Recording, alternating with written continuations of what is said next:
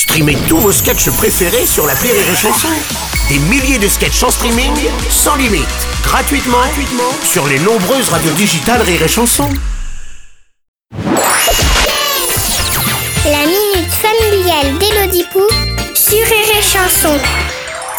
Chère Elodie, l'autre jour on a été aux funérailles de l'oncle du cousin d'un vague collègue à papa.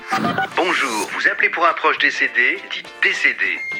Maman a obligé papa à ce qu'on y aille tous pour se faire bien voir auprès de monsieur Duchemol, le chef à papa. Alors voilà, je vous présente euh, Emma. On a tété au cimetière et on a enterré la boîte avec le monsieur dedans. Quant à moi, si vous tenez à savoir ce qu'il représente pour moi, Pourquoi quand les gens ils sont morts, on les enterre? On pourrait euh, les laisser tranquilles chez eux, dans le canapé, comme ça les autres gens ils pourraient continuer à les voir. Chère plombagine, ne t'inquiète pas, le corps n'est qu'une enveloppe, plus belle chez les uns que chez les autres. Et dedans se trouve l'âme, plus belle chez les uns que chez les autres aussi. Mais où est Dieu dans tout ça?